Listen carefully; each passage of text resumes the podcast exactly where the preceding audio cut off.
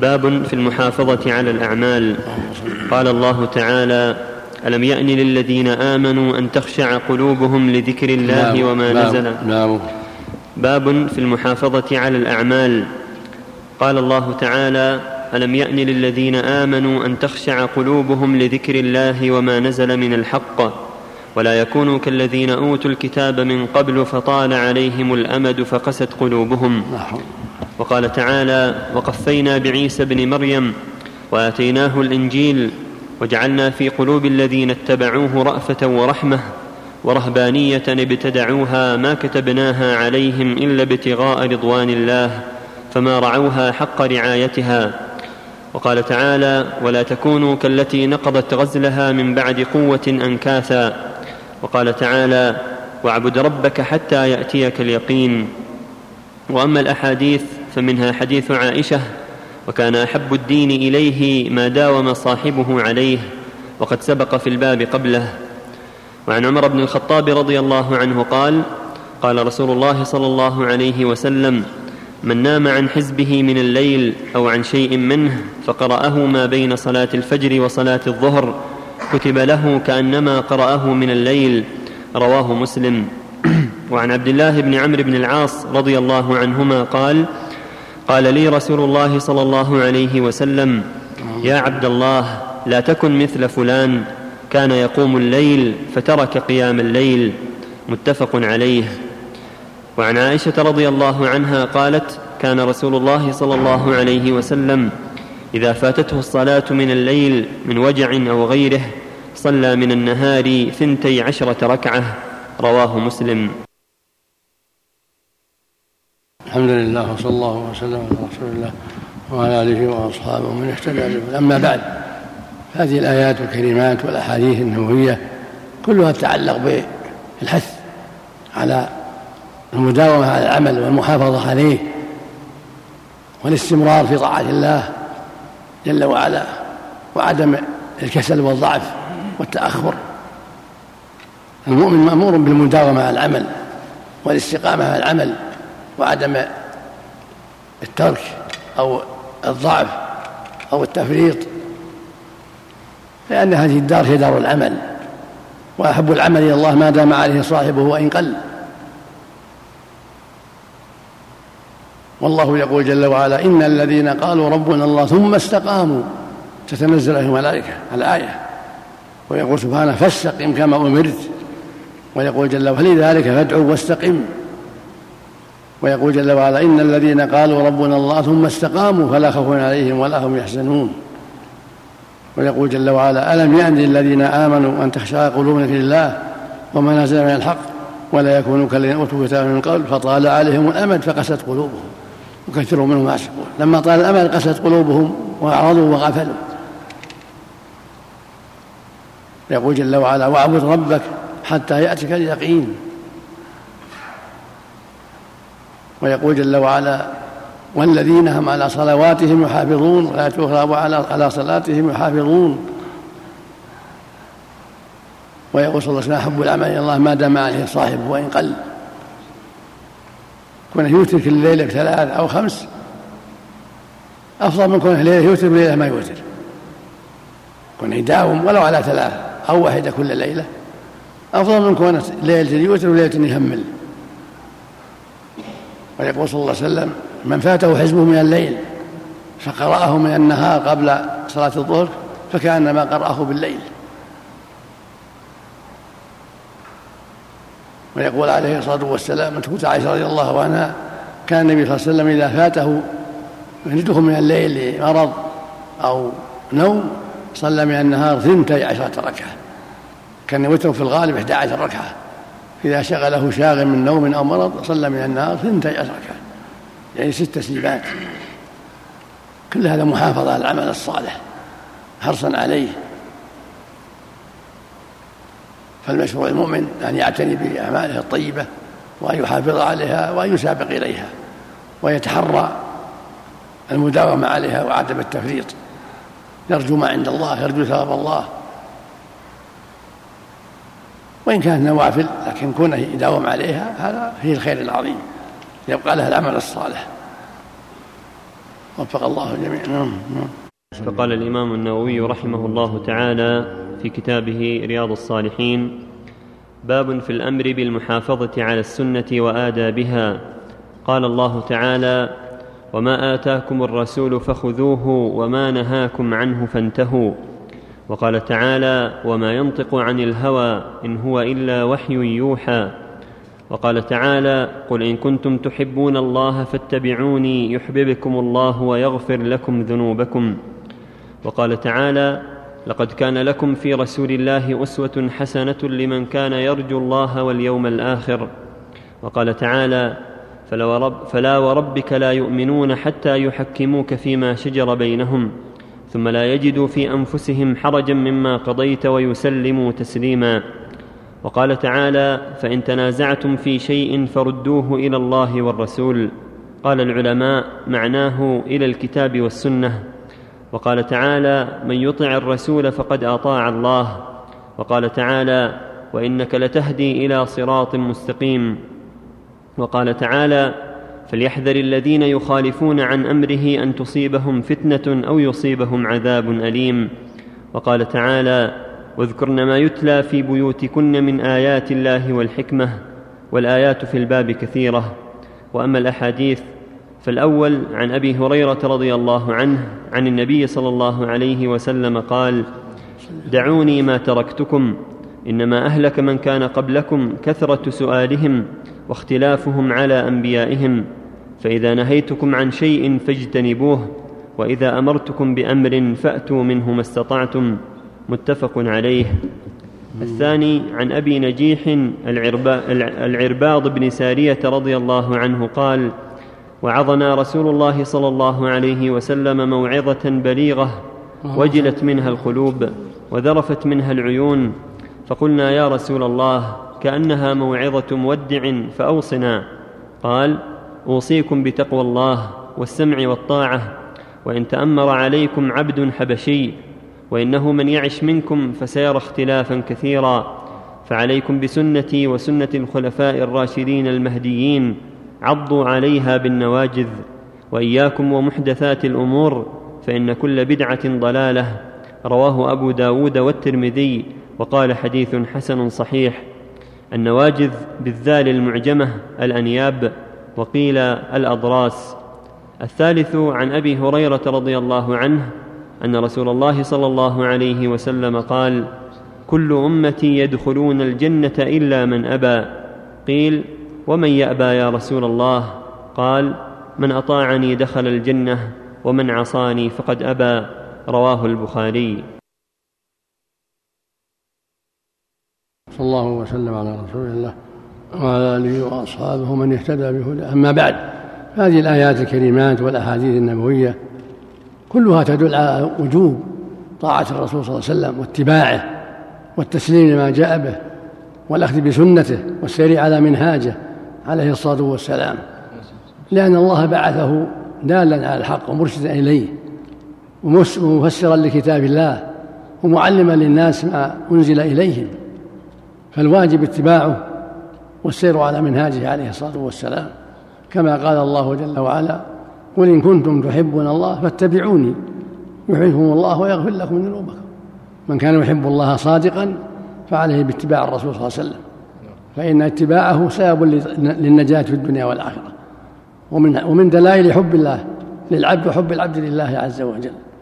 قال تعالى والنجم إذا هوى ما ضل صاحبكم وما غوى وما ينطق عن الهوى. إن هو إلا وحي هو يعلم ويرشد بما يوحي الله إليه. يعلمه الله وهو يبلغنا كما قال تعالى يا أيها النبي إنا أرسلناك شاهدا ومبشرا ونذيرا وداعيا إلى الله بإذنه وسراجا منيرا. عليه الصلاة والسلام. هو داعي وسراج منير للأمة. قال تعالى من يطع الرسول فقد أطاع الله. قال جل وعلا فليحذر الذين يخالفون عن أمره. يعني أمر الرسول صلى الله عليه وسلم. أن تصيبهم فتنة أو يصيبهم عذاب الفتنة الشرك والبلاء نسأل الله. قال سبحانه فلا وربك يحلف سبحانه وتعالى بنفسه فلا وربك لا يؤمنون يعني الناس حتى يحكموك فيما شجر بينهم يعني حتى يحكموا النبي صلى الله عليه وسلم فيما شجر بينهم. لا بد من هذا الأمر أن يحكموا الرسول صلى الله عليه وسلم فيما شرع بينهم وينقادوا لذلك ويسلموا لذلك. وقال جل وعلا وإنك لتهدي إلى صراط مستقيم. يخاطب النبي صلى الله عليه وسلم. وإنك يعني يا محمد لتهدي تدل الناس على صراط ترشدهم إلى صراط مستقيم وهو الإسلام.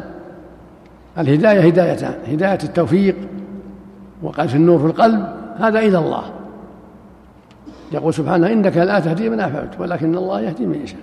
ليس عليك هداهم ولكن الله يهدي من يشاء. الهداية التي معناها التوفيق لقبول الحق وإيثاره والرضا به هذه بيد الله. أما الهداية الثانية وهي البلاغ والبيان والإرشاد والدعوة هذه بيد الرسل وأتباعهم. ولهذا قال وإنك لتهدي إلى صراط مستقيم. قال تعالى وأما ثمود فهديناهم فاستحبوا العمى على الهدى. هديناهم دللناهم وبلغناهم وأرشدناهم ولكنهم أبوا.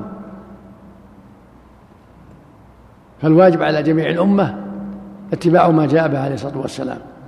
وما ما تنازعوا فيه يردوا إلى الله والرسول كما قال تعالى يا أيها الذين آمنوا أطيعوا الله وأطيعوا الرسول وأولي الأمر منكم. فإن تنازعتم في شيء فردوه إلى الله والرسول. أولو الأمر هم الأئمة الأمراء والعلماء هم أولو الأمر. فالواجب طاعتهم في طاعة الله. فإن جاء التنازع يرد الأمر إلى كتاب الله وإلى سنة الرسول عليه الصلاة والسلام. يقول النبي صلى الله عليه وسلم ذروني ما تركتكم. ذروني ما تركتكم فإنما أهلك من كان قبلكم كثرة سؤالهم واختلافهم على أنبيائهم. هلك الناس سابقا باختلافهم على الأنبياء وتعنتهم. ولهذا قال ما أمرتكم به فأتوا ما استطعتم وما نهيتم عنه فاجتنبوه. هذا الواجب على الأمة. ما أمر به صلى الله عليه وسلم وجب الأخذ به والأخذ حسب الطاقة. وما نهى عنه وجب اجتنابه.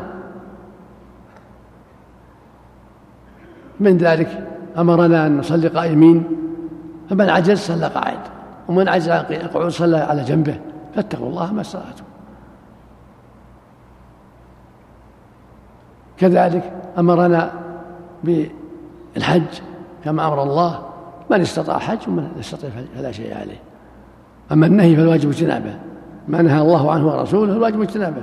نهانا سبحانه الشرك عن العقوق عن الزنا عن شرب المسكر عن الربا عن الغيبة عن النميمة عن غير هذا ما نهى الله. يجب اجتناب ذلك. ما نهى الله عنه يجب اجتنابه والحذر منه. وفي حديث العرباض بن سارية رضي الله عنه قال خطبنا رسول الله خطبة بليغة. فقلنا يا رسول كأنها موعظة مودع. كأنها موعظة مودع لأن المودع ينصح في الخطب في الموعظة ويكرر ويؤكد. يا رسول الله كأنها موعظة مودع.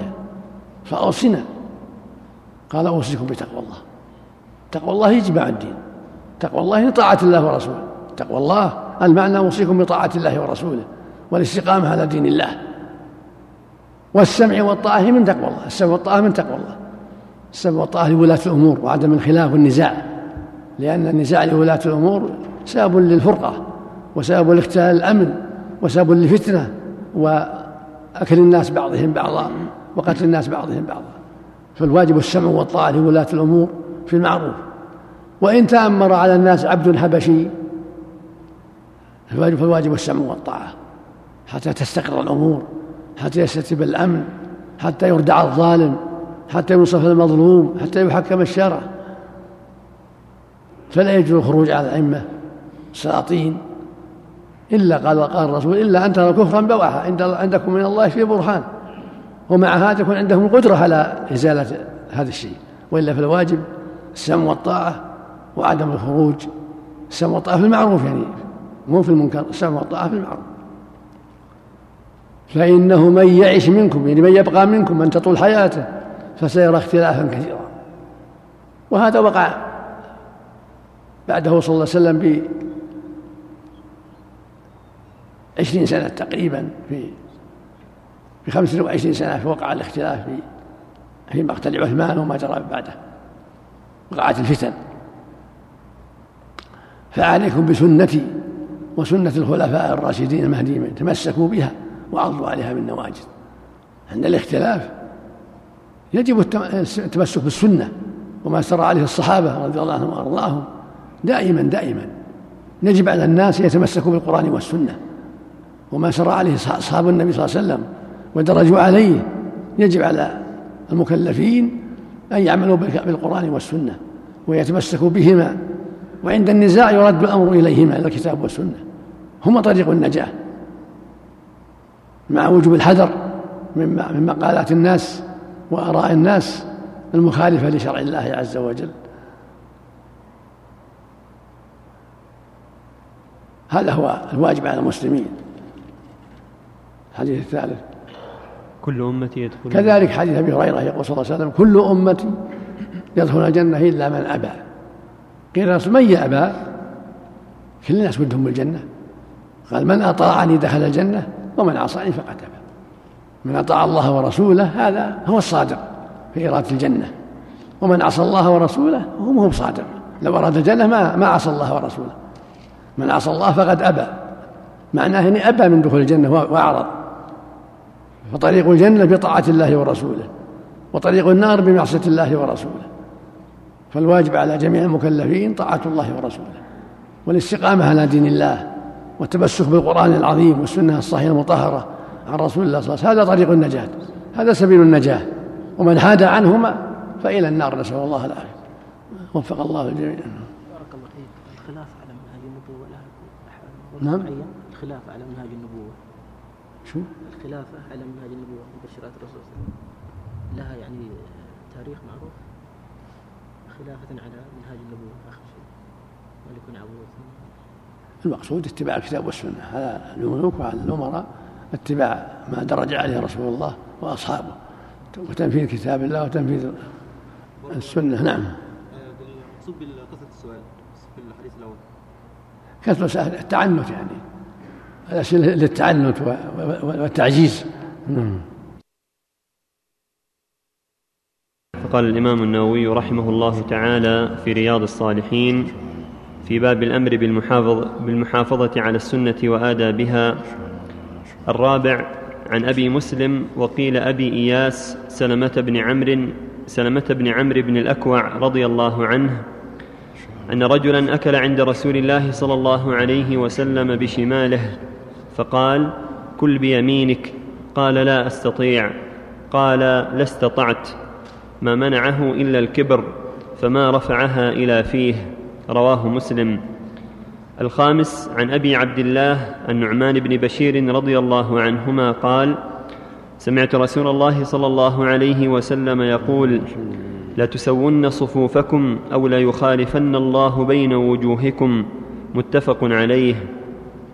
وفي رواية لمسلم كان رسول الله صلى الله عليه وسلم يسوي صفوفنا حتى كأنما يسوي بها القداح حتى إذا رأى أنا قد عقلنا عنه.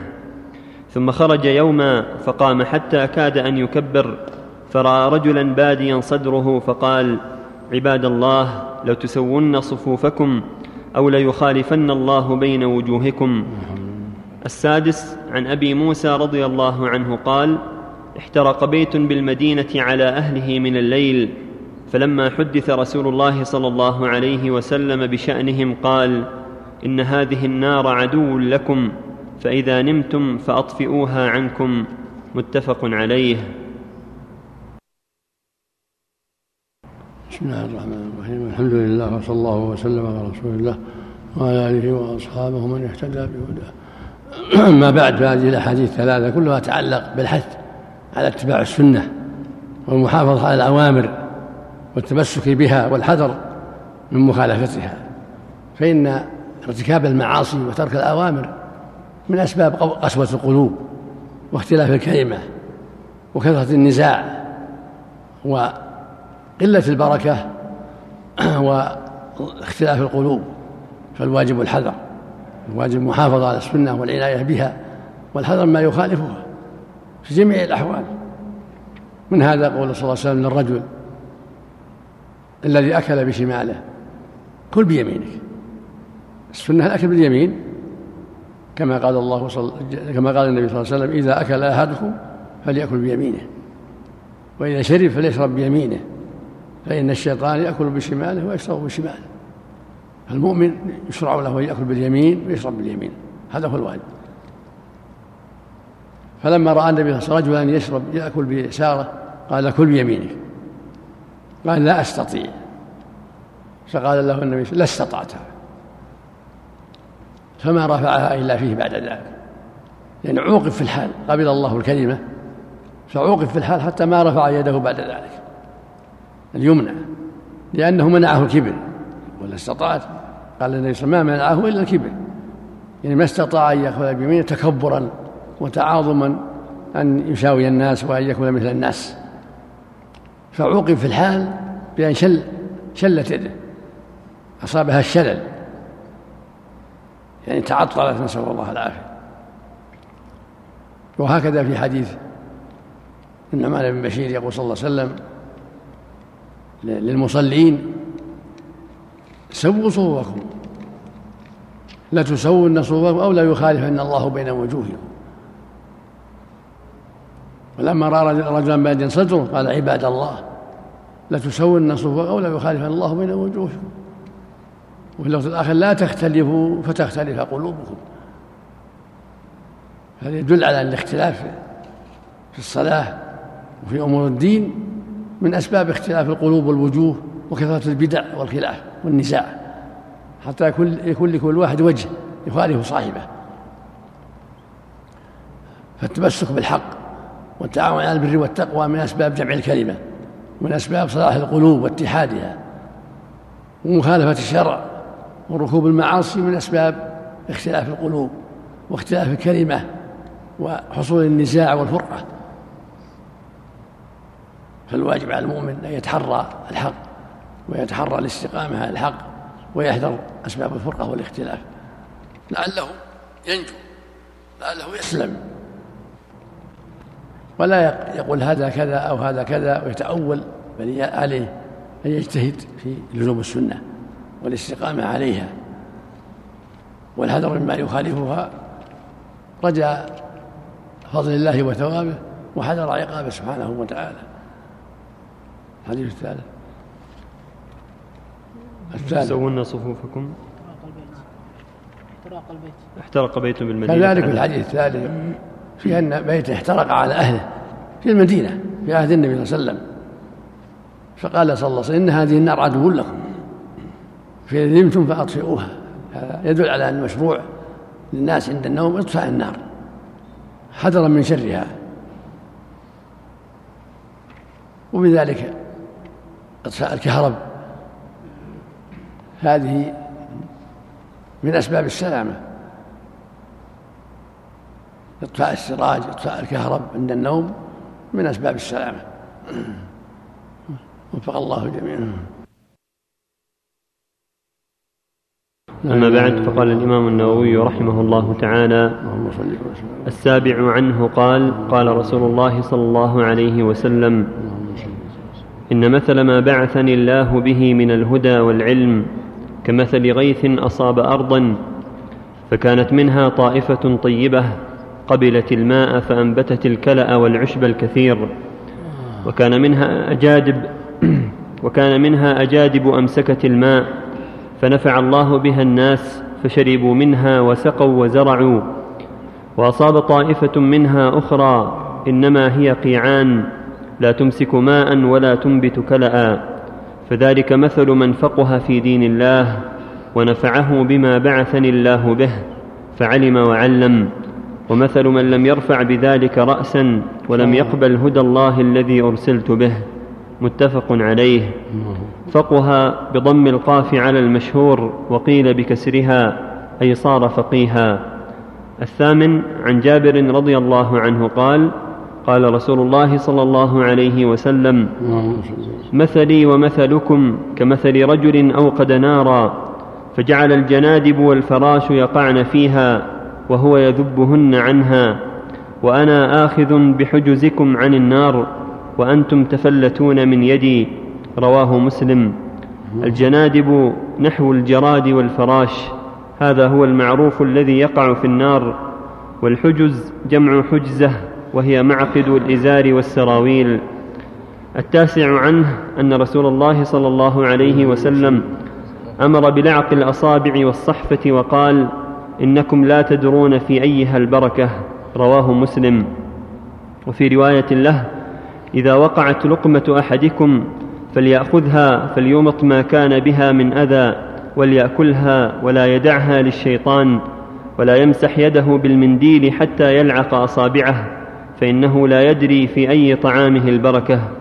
وفي رواية له إن الشيطان يحضر أحدكم عند كل شيء من شأنه حتى يحضره عند طعامه فإذا سقطت من أحدكم اللقمة فليمط ما كان بها من أذى فليأكلها ولا يدعها للشيطان.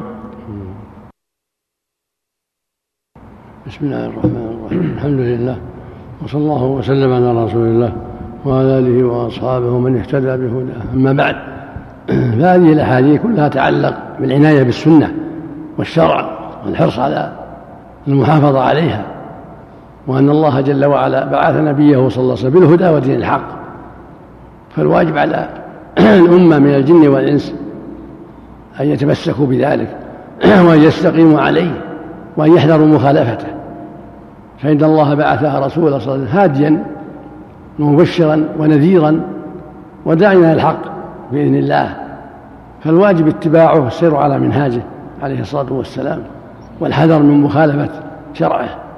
فإن السعادة كل السعادة في اتباع شريعته وتعظيم أمره ونهيه والسير على منهاجه والهلاك كل الهلاك في مخالفة ما جاء به واتباع الهوى. قال جل وعلا فإن لم يستجيبوا لك فاعلم أنما يتبعون أهواءهم. كل إنسان لا يستجيب للرسول ولا ينقاد لشرعه فهو متبع لهواه. هذا حكم الله عليه. فإن لم يستجيبوا لك يعني يا محمد فاعلم أنما يتبعون أهواءهم ومن أضل ممن اتبع هواه بغير هدى من الله. فالواجب على كل مؤمن أن يتبع الحق وأن يحذر اتباع الهوى. فالمشركون شأنهم اتباع الهوى إن يتبعون إلا الظن وما تهوى الأنفس. ويقول الله لداود يا داود إنا جعلناك خيرا من الأرض فاحكم بين الناس بالحق ولا تتبع الهوى. فيضلك عن سبيل الله. يقول عليه الصلاة والسلام مثل ما بعثني الله به من الهدى والعلم كمثل غيث أصاب أرضا فكانت منها طائفة طيبة قبلت الماء فأنبتت الكلاء والعشب الكثير وكانت منها أجاجب يعني أرض لينة مطمئنة منخفضة أمسكت الماء فنفع الله به الناس فشربوا وسقوا وزرعوا. وأصاب طائفة أخرى إنما هي قيعان. لا تمسك ماء ولا تنبت كلأ. هذه هذه حال الناس مع الوحي. ولهذا قال فذلك مثل من فقه في دين الله. ونفعه ما بعثني الله به. فعلم وعلم. ومثل من لم يرفع بذلك رأسا ولم يقبل هدى الله الذي أرسلت به. هذا مثل الناس مع شرع الله. بين النبي صلى الله عليه وسلم أنهم مثل ثلاث أراضين. الناس قلوب الناس وعقولهم مع الوحي ثلاثة أقسام. مثل الأراضي التي ينزل عليها المطر. أرض طيبة تقبل الماء تقبل المطر تنبت العشب الكثير.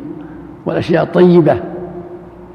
فهذه هذه الأرض مثل قلوب المتقين المؤمنين الذين قبلوا الوحي وانتفعوا بالعلم وعلموا وعلموا. وطائفة ثانية منخفضة ما تنبت لكنها منخفضة.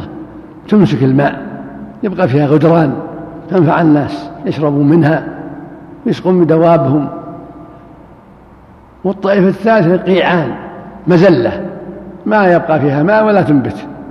فهذه أمثال قلوب الناس. قلوب طيبة تقبل العلم والفقه في الدين تعمل به وتعلمه الناس. قلوب تقبل الحق وتحمل الحق ولكن ما عندها فقه فيه بصيرة حتى تفرع وتبين وترشد الناس. تحمل العلم تحمله وتبلغه ولكن ليس عندها من البصيرة والتفصيل والتفسير والبيان مثل ما عند الطائفة الأولى. فهي مثل الأجادب وقسم ثالث من الناس وهم الأكثرون الأكثر مثل القيعان. لا يقبلون علم ولا فائدة ولا خير. قال تعالى وما أكثر الناس ولو حرصت بمؤمنين وإن تطع أكثر من في الأرض يضلوك عن سبيل الله. ويقول سبحانه ولقد صدق عليه إبليس وظنه فاتبعوه إلا فريقا منهم. هذه حال الأكثرين. الأكثر من الناس من الجن والإنس مثل قيعان عقولهم وقلوبهم مثل قيعان لا تمسك ماء ولا تنبت كلا والعياذ بالله. والحديث الثاني فيما ضربه النبي من الأمثال يقول صلى الله عليه وسلم إن الله بعث إلى الناس مثله كمثل الذي يأخذ بالحجز. على للناس حتى لا يقعوا في النار. يقول مثلي ومثلكم كمثل الإنسان أوقد نار. فجعلت هذه الجنادب والطيور التي تقع في النار تقع فيها. جنادب مثل تشبه الجراد. لشافت النور راحت يمه. فالنبي صلى الله عليه وسلم يأخذ بحجزهم يدعوهم اتقوا الله راقبوا الله وهم يتقحمون في النار مثل الجنادب مثل الجنادب والطيالات اللي تقع في النار إذا شبت النار جو في البر تسقط فيها وعند السراج تهاوى عليه وعند اللمبة ما عندها عقل تحرق نفسها. هذا أكثر الناس. هذه أكثرهم يحرقون أنفسهم بالنار بأعمالهم الخبيثة. والرسول مثل الذي يأخذ بالحجز يمسكهم مع محل النسع محل مجتمع معقد السراويل معقد الإزار يمسكهم يقول له هلم إلي هلم إلي ناس هلم إلى النجاة. وهم يأبون يتقحمون في النار بأعمالهم الخبيثة بأعمالهم السيئة. فينبغي المؤمن أن ينتبه وأن يعالج نفسه وأن يحرص على التمسك بالحق. وإن, وإن تركه الناس عليك بالحق وإن كنت وحدك. جاء بعض عمرو ميمون إلى ابن مسعود وقال يا عبد عبد يا أبا عبد الرحمن تأمرنا بالجماعة ثم تقول إلزم الحق وإن كنت وحدك. شلون هالكلام؟ تقول الزموا الجماعة الزموا الجماعة تقول الزم الحق وان كنت وحدك قال يا عمرو الجماعة من وافق الحق. الجماعة ما وافق الحق وإن كنت وحدك. هذا الجماعة. لو صرت في بلد قرية فيها مئة أو ألف على غير الحق وأنت على الحق وحدك أنت الجماعة. أنت اللي أصبت الجماعة. ولو كانوا مئة أو ألف أو ألفين وهم جماعة لأنهم خالفوا الحق. هكذا الآن أكثر الدول وأكثر الناس قد خالفوا الحق. هذا يهودي هذا نصراني هذا شيوعي هذا علماني هذا وثني هذا أكثر الخلق على خلاف ما جاء به الرسول صلى الله عليه وسلم. فالجماعة هم الذين وافقوا الحق الذي جاء به محمد صلى الله عليه وسلم. هم الجماعة. ولو كانوا قليلين في أي مكان هم هم الجماعة. فالواجب عليك يا عبد الله أن تلزم الحق لا تستوحش. ولو كنت وحدك إلزم الحق. ولو كنت في آلاف من الناس أو مئات الآلاف. وهم قد خالفوا الطريق لا لا تقتدي بهم ولا تسر معهم. خذوا الطريق السوي الذي يوصل إلى الجنة وإن كنت وحدك. لو كنت في طريق إلى مكة أو إلى المدينة وحاد الناس عن الطريق تروحوا يمين وشمال. وأنت تعرف إن هذا هو الطريق تروح معهم ولا تمشي مع الطريق؟ امشي مع الطريق. ولو كنت وحدك. ما دمت عرفت الطريق إن هذا يوصل المدينة يوصل مكة والباقون حادوا عنه ما عندهم علم لا تتبعهم. اتبع الطريق الواضح. هكذا دين الله اتبع القرآن والسنة تمسك بالحق ولو كنت واحدا. ولو خالفك الناس الملايين وملايين الملايين خالفوك ما عليك منهم.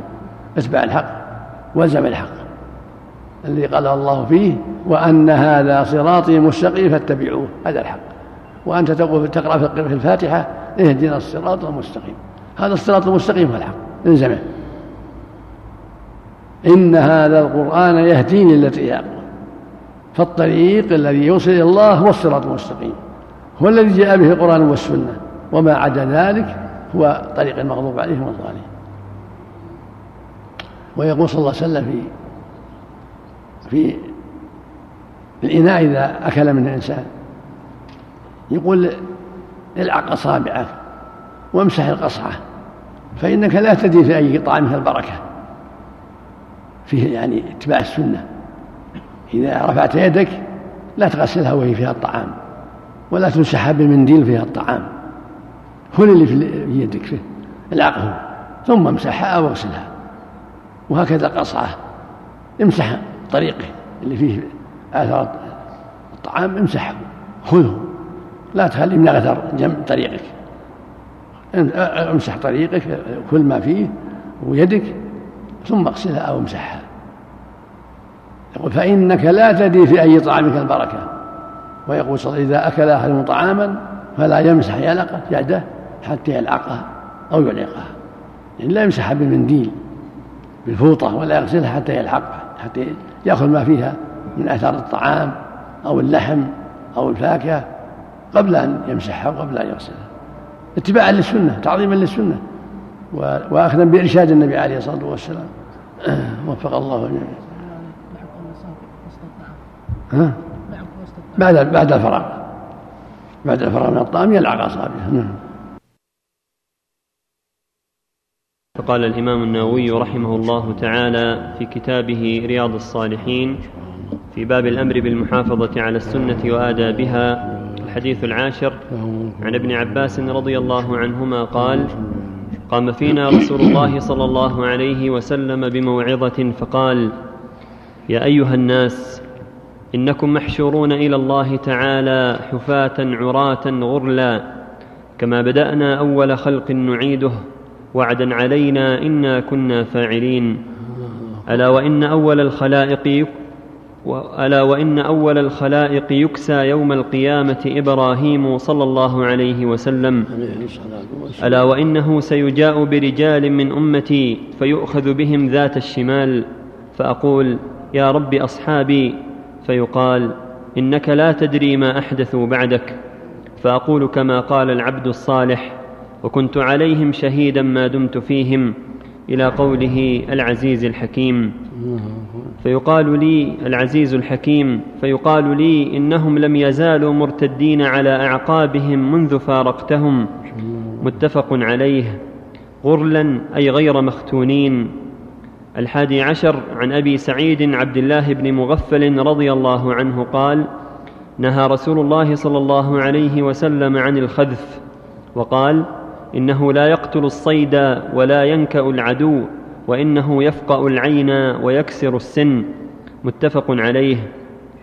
وفي رواية أن قريبا لابن مغفل خذف فنهاه وقال إن رسول الله صلى الله عليه وسلم نهى عن الخذف وقال إنها لا تصيد صيدا. ثم عاد فقال أحدثك أن رسول الله صلى الله عليه وسلم نهى عنه ثم عدت ثم عدت تخذف لا أكلمك أبدا. وعن, ابن وعن عابس بن ربيعة قال رأيت عمر بن الخطاب رضي الله عنه يقبل الحجر يعني الأسود ويقول إني أعلم أنك حجر ما تنفع ولا تضر. ولولا أني رأيت رسول الله صلى الله عليه وسلم يقبلك ما قبلتك. متفق عليه.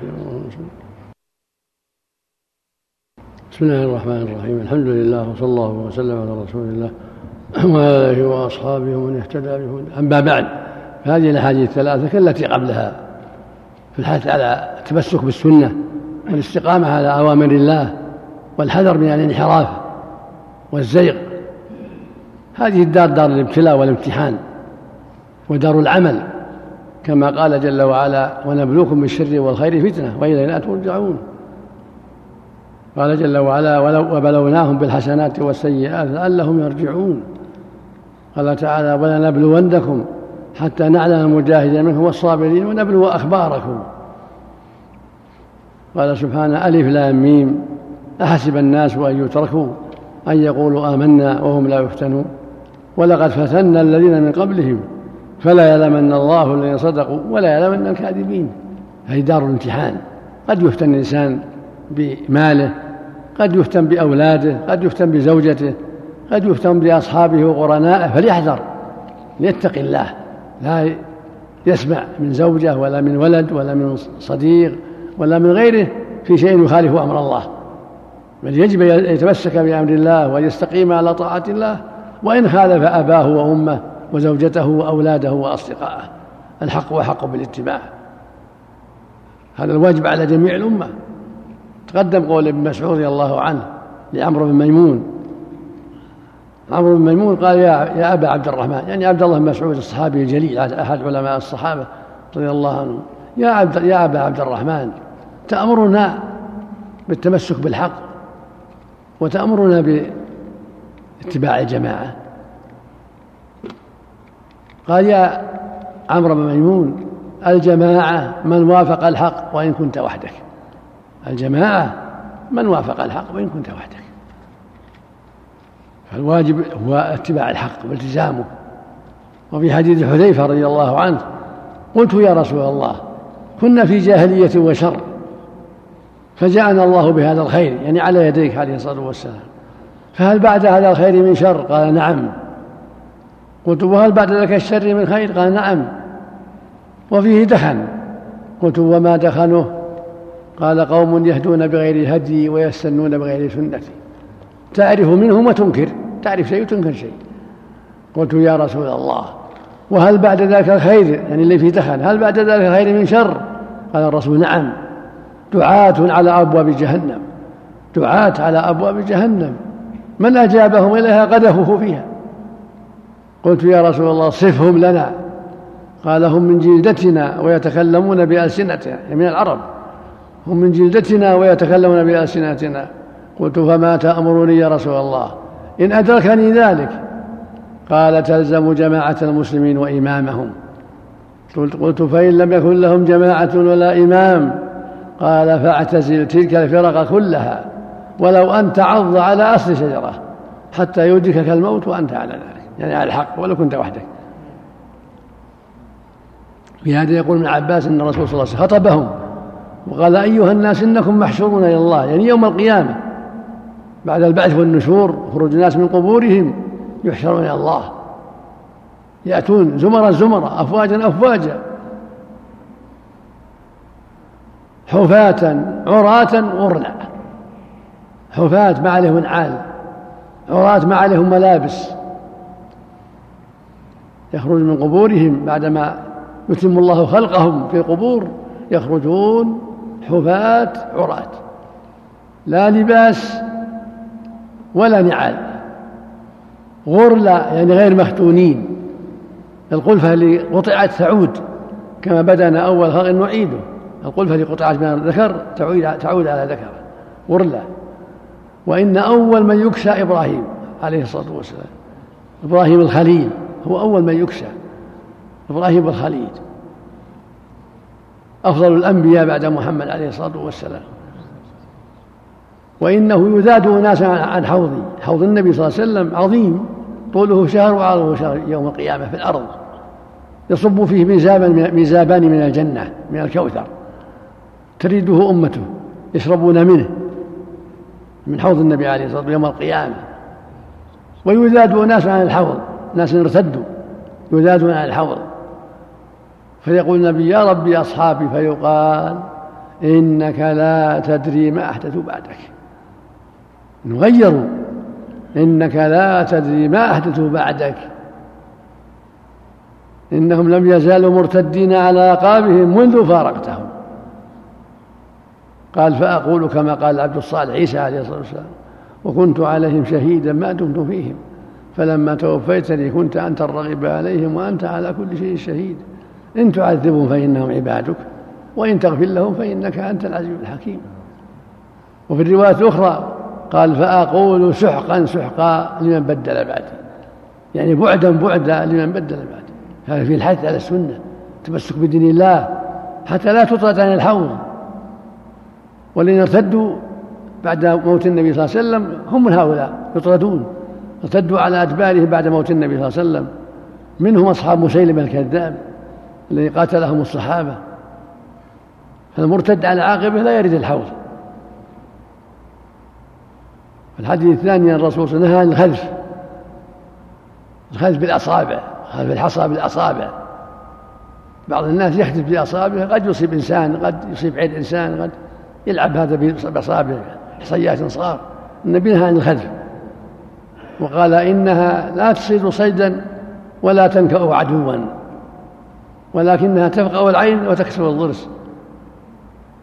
نهى عن الخلف لهذا فالواجب التمسك بالسنة التمسك وعدم الخلف والمقصود التحذير من مخالفة سنة النبي صلى الله عليه وسلم وطريقته. وأن المؤمن عليه يلتزم بأمر النبي صلى الله عليه وسلم يلتزم بالحق يحذر المخالفة. كل ما قالها النبي وأمر به النبي علينا أن نلتزم ونحذر ما نهى عنه عليه الصلاة والسلام. الحديث الثالث. عمر يقبل الحجر الأسود. كذلك حديث عمر رضي الله عنه. لما طاف بالبيت في في خلافته رضي الله عنه وقبل الحجر الأسود قال إني أعلم أنك حجر لا تضر ولا تنفع. ولولا أني رأيت النبي يقبلك ما قبلته. يبين أن الرسول أن المقصود في تقبيل الحجر أو استلام الركن اليماني اتباع الرسول على سنته. ما ما قبلنا الحجر نريد أنه ينفعنا ويضرنا الحجر أو الركن اليماني حجر ما ينفع ولا يضر. لكن لما قبله النبي وجعله عبادة نقبله ونستلمه بأيدينا. اتباعا للنبي صلى الله عليه وسلم لأن الله يقول لقد كان لكم في رسول الله أسوة حسنة. ويقول وما آتاكم الرسول خذوه وما نهاكم عنه فانتهوا فنحن نطوف اتباعا للنبي صلى الله عليه وسلم. نقبل الحجر ونستلمه ونكبر اتباعا للنبي صلى الله عليه وسلم. نستلم الركن اليماني اتباعا للنبي صلى الله عليه وسلم. نصلي خلف المقام ركعتين اتباعا للنبي صلى الله عليه وسلم. نسعى بين الصلوات اتباعا للنبي صلى الله عليه وسلم. نصلي اتباعا للنبي صلى الله عليه وسلم. نزكي كذلك نصوم كذلك نحج كذا وهكذا. لأن الرسول بلغنا عن الله هذا. فالواجب علينا اتباع ما جاء به لأنه مبلغ عن الله. الله قال له يا أيها الرسول بلغ. ما أنزل من ربك فقد بلغنا بقوله وفعله فنحن نتبعه لأنه مبلغ عن الله. يعلمنا بما قاله الله له. ولهذا قال جل وعلا يا أيها الرسول بلغ. ما أنزل من ربك. وقال جل وعلا والنجم إذا هوى. ما ضل صاحبه وما غوى. وما ينطق عن الهوى إن هو إلا وحي يوحى. وقال جل وعلا وما آتاكم الرسول فخذوه وما نهاكم عنه فانتهوا. قال من يطع الرسول فقد أطاع الله. وفق الله الجميع. قال المؤلف رحمه الله تعالى باب في وجوب الانقياد لحكم الله وما يقوله من دعي إلى ذلك وأمر بمعروف أو نهي عن منكر. قال الله تعالى فلا وربك لا يؤمنون حتى يحكموك فيما شجر بينهم ثم لا يجدوا في أنفسهم حرجا مما قضيت ويسلموا تسليما. وقال تعالى إنما كان قول المؤمنين إذا دعوا إلى الله ورسوله ليحكم بينهم أن يقولوا سمعنا وأطعنا. وأولئك هم المفلحون. وفيه من الأحاديث حديث أبي هريرة المذكور في أول الباب قبله وغيره من الأحاديث فيه. عن أبي هريرة رضي الله عنه قال لما نزلت على رسول الله صلى الله عليه وسلم لله ما في السماوات وما في الأرض وإن تبدوا ما في أنفسكم أو تخفوه يحاسبكم به الله. الآية اشتد ذلك على أصحاب رسول الله صلى الله عليه وسلم. فأتوا رسول الله صلى الله عليه وسلم ثم بركوا على الركب فقالوا أي رسول الله كلفنا من الأعمال ما نطيق الصلاة والجهاد والصيام والصدقة وقد أنزلت عليك هذه الآية ولا نطيقها.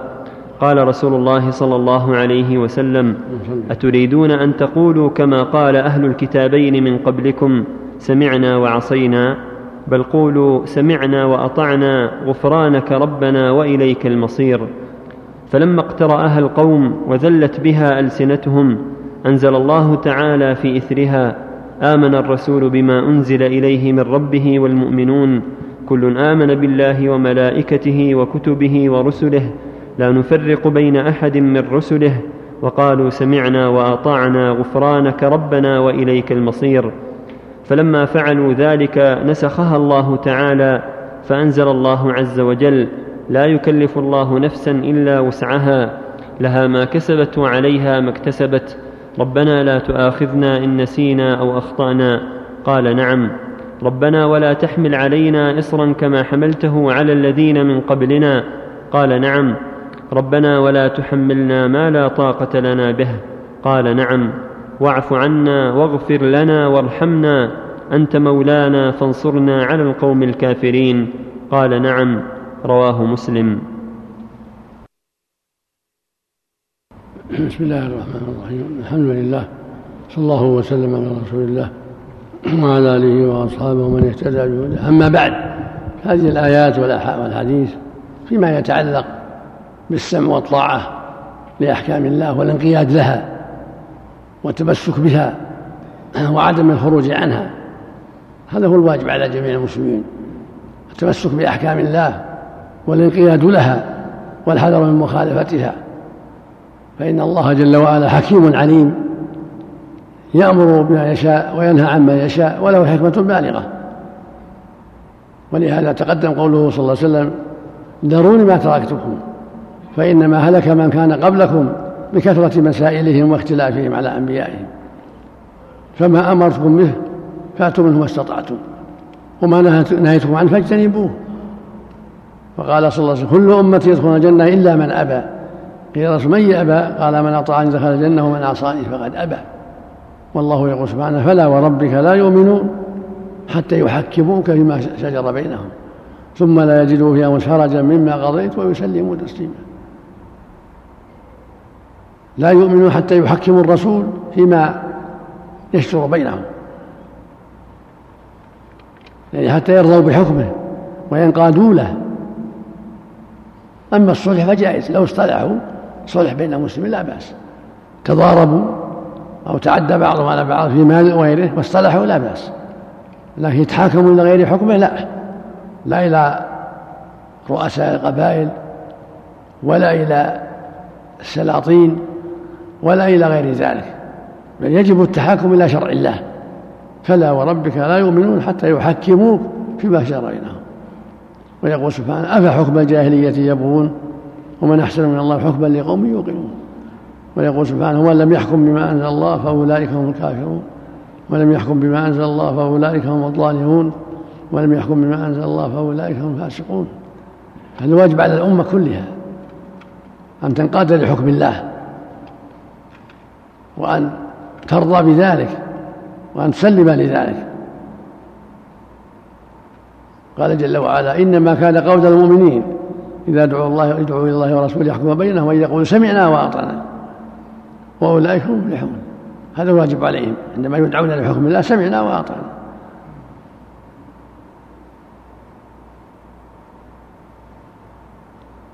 والحاكم متى اجتهد وأخلص وصبر فله أجران إن أصاب وأجر واحد أخطأ. هذه حال الحاكم إذا اجتهد واتقى الله وصدق فله أجران إن أصاب وأجر إن أخطأ. ولما نزل قوله تعالى لله ما في السماوات وما في الأرض وإن تبدوا ما في أنفسكم وتخفوه يحاسبهم به الله. فيغفر من يشاء ويعذب من يشاء والله على كل شيء قدير. هذا آية من سورة البقرة. شق ذلك على الصحابة خافوا. وجاءوا إلى النبي صلى الله عليه وسلم وجلسوا عنده على الركب وقالوا يا رسول الله حملنا من الأعمال ما نطيق من الصوم والصلاة والصدقة وهذه الآية لا نطيقها. إذا كنا نحاسب على ما يقع في النفوس فالنفوس يقع فيها أشياء كثيرة. من وساوس الشيطان ونزغاته. أمر لا يطاق. من يسلم من وساوس الوساوس والله يقول إن تبدوا ما في ما في أنفسكم وتبدوا حسبكم به الله. فقال لهم صلى الله عليه وسلم أتريدون أن تقولوا كما قال من قبلكم من اليهود والنصارى أهل الكتابين سمعنا وعصينا قولوا سمعنا وأطعنا. غفرانك ربنا وإليك المصير. يعني قولوها سوف يفرج الله الأمور. اسمعوا واطيعوا وسوف يأتي الفرج. فقالوها سمعنا وأطعنا.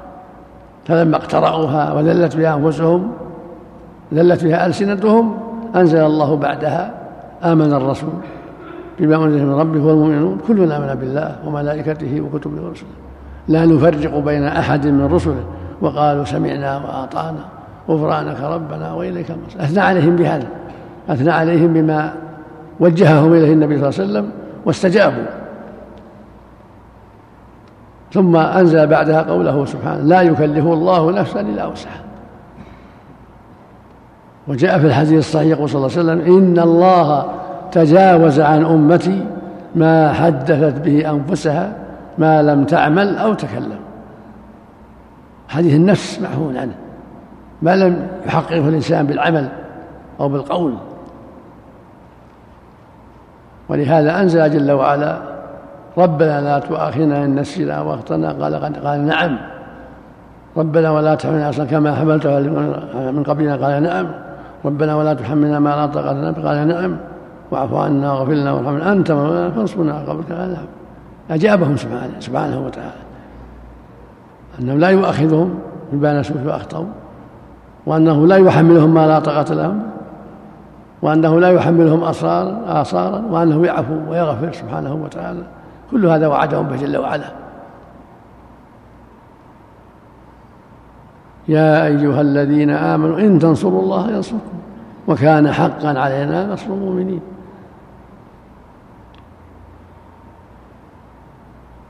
وقد وعدهم جل وعلا إذا استغفروه أن يغفر لهم.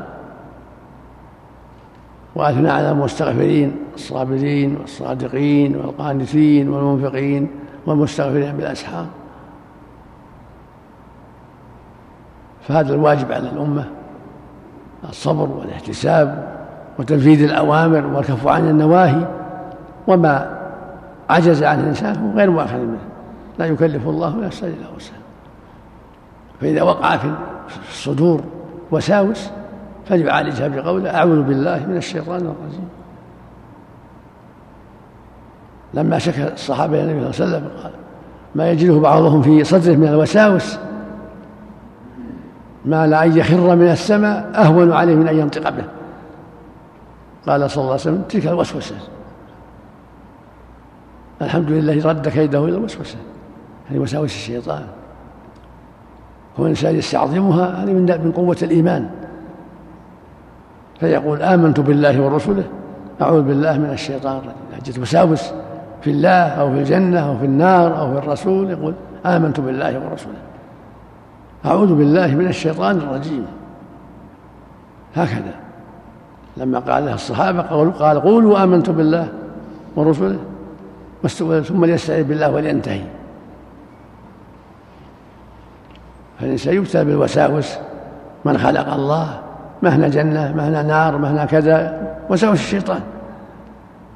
فيقول الإنسان عند ذلك آمنت بالله ورسوله آمنت بالله ورسوله أعوذ بالله من الشيطان الرجيم أعوذ بالله من الشيطان الرجيم. وينتهي الأمر. إرغاما للشيطان وإبطالا لكيده وإعتصاما بالله سبحانه وتعالى وإيمانا به. وفق الله الجميع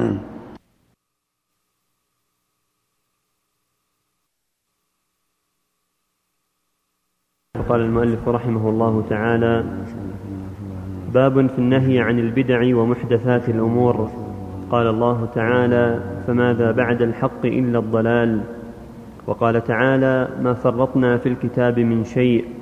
وقال تعالى فإن تنازعتم في شيء فردوه إلى الله والرسول أي الكتاب والسنة. وقال تعالى وأن هذا صراطي مستقيما فاتبعوه ولا تتبعوا السبل فتفرق بكم عن سبيله. وقال تعالى قل إن كنتم تحبون الله فاتبعوني يحببكم الله ويغفر لكم ذنوبكم والآيات في الباب كثيرة معلومة وأما الأحاديث فكثيرة جدا وهي مشهورة فنقتصر على طرف منها. عن عائشة رضي الله عنها قالت قال رسول الله صلى الله عليه وسلم من أحدث في أمرنا هذا ما ليس منه فهو رد. متفق عليه.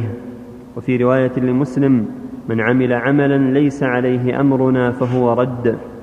وعن جابر رضي الله عنه قال كان رسول الله صلى الله عليه وسلم إذا خطب احمرت عيناه وعلى صوته واشتد غضبه حتى كأنه منذر جيش يقول صبحكم ومساكم ويقول بعثت أنا والساعة كهاتين ويقرن بين أصبعيه السبابة والوسطى ويقول أما بعد فإن خير الحديث كتاب الله وخير الهدي هدي محمد صلى الله عليه وسلم وشر الأمور محدثاتها وكل بدعة ضلالة ثم يقول أنا أولى بكل مؤمن من نفسه من ترك مالا فلأهله ومن ترك دينا أو ضياعا فإلي وعلي. رواه مسلم. وعن العرباض بن سارية رضي الله عنه حديثه السابق في باب المحافظة على السنة.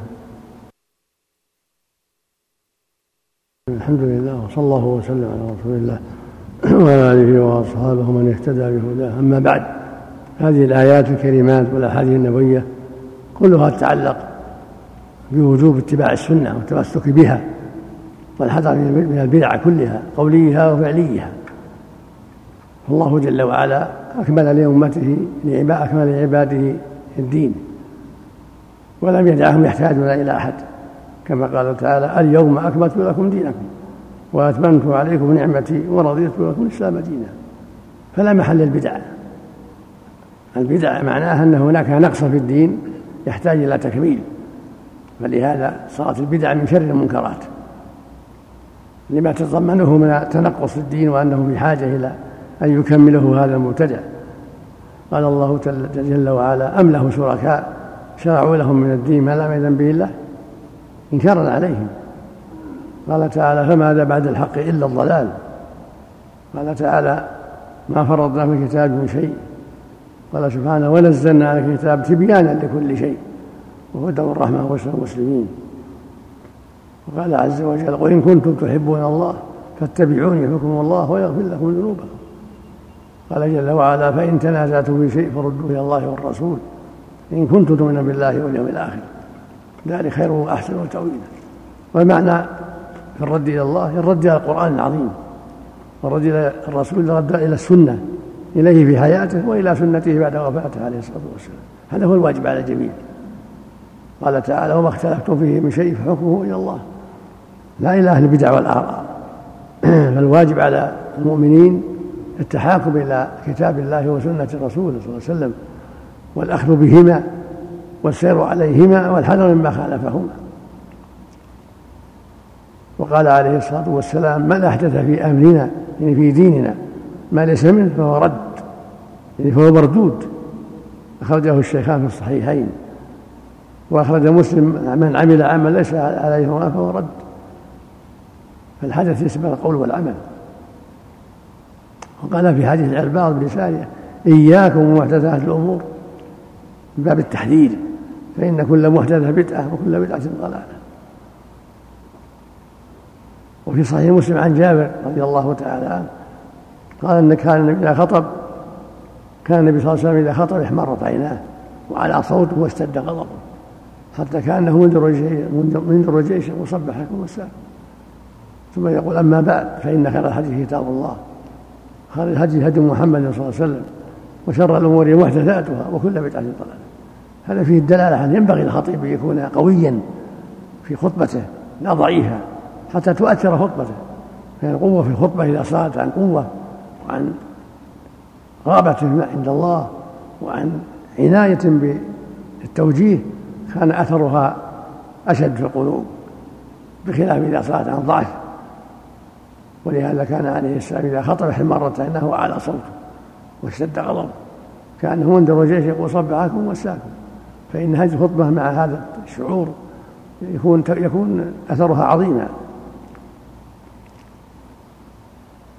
فخير الكلام كلام الله. هو أفضل الكلام. وخير الهدي والسيرة هدي محمد صلى الله عليه وسلم. هو أفضل الهدي. وأفضل السيرة. وشر الأمور محدثاتها. وكل بدعة ضلالة يبين صلى الله عليه وسلم شر الأمور المحدث المخالف لشرع الله ولهذا سماه ضلالة. فالواجب على أهل الإسلام أن يتمسكوا بدين الله وأن يستقيموا على شرع الله وأن يحذروا ما أحدثه الناس من البدع. وفق الله الجميع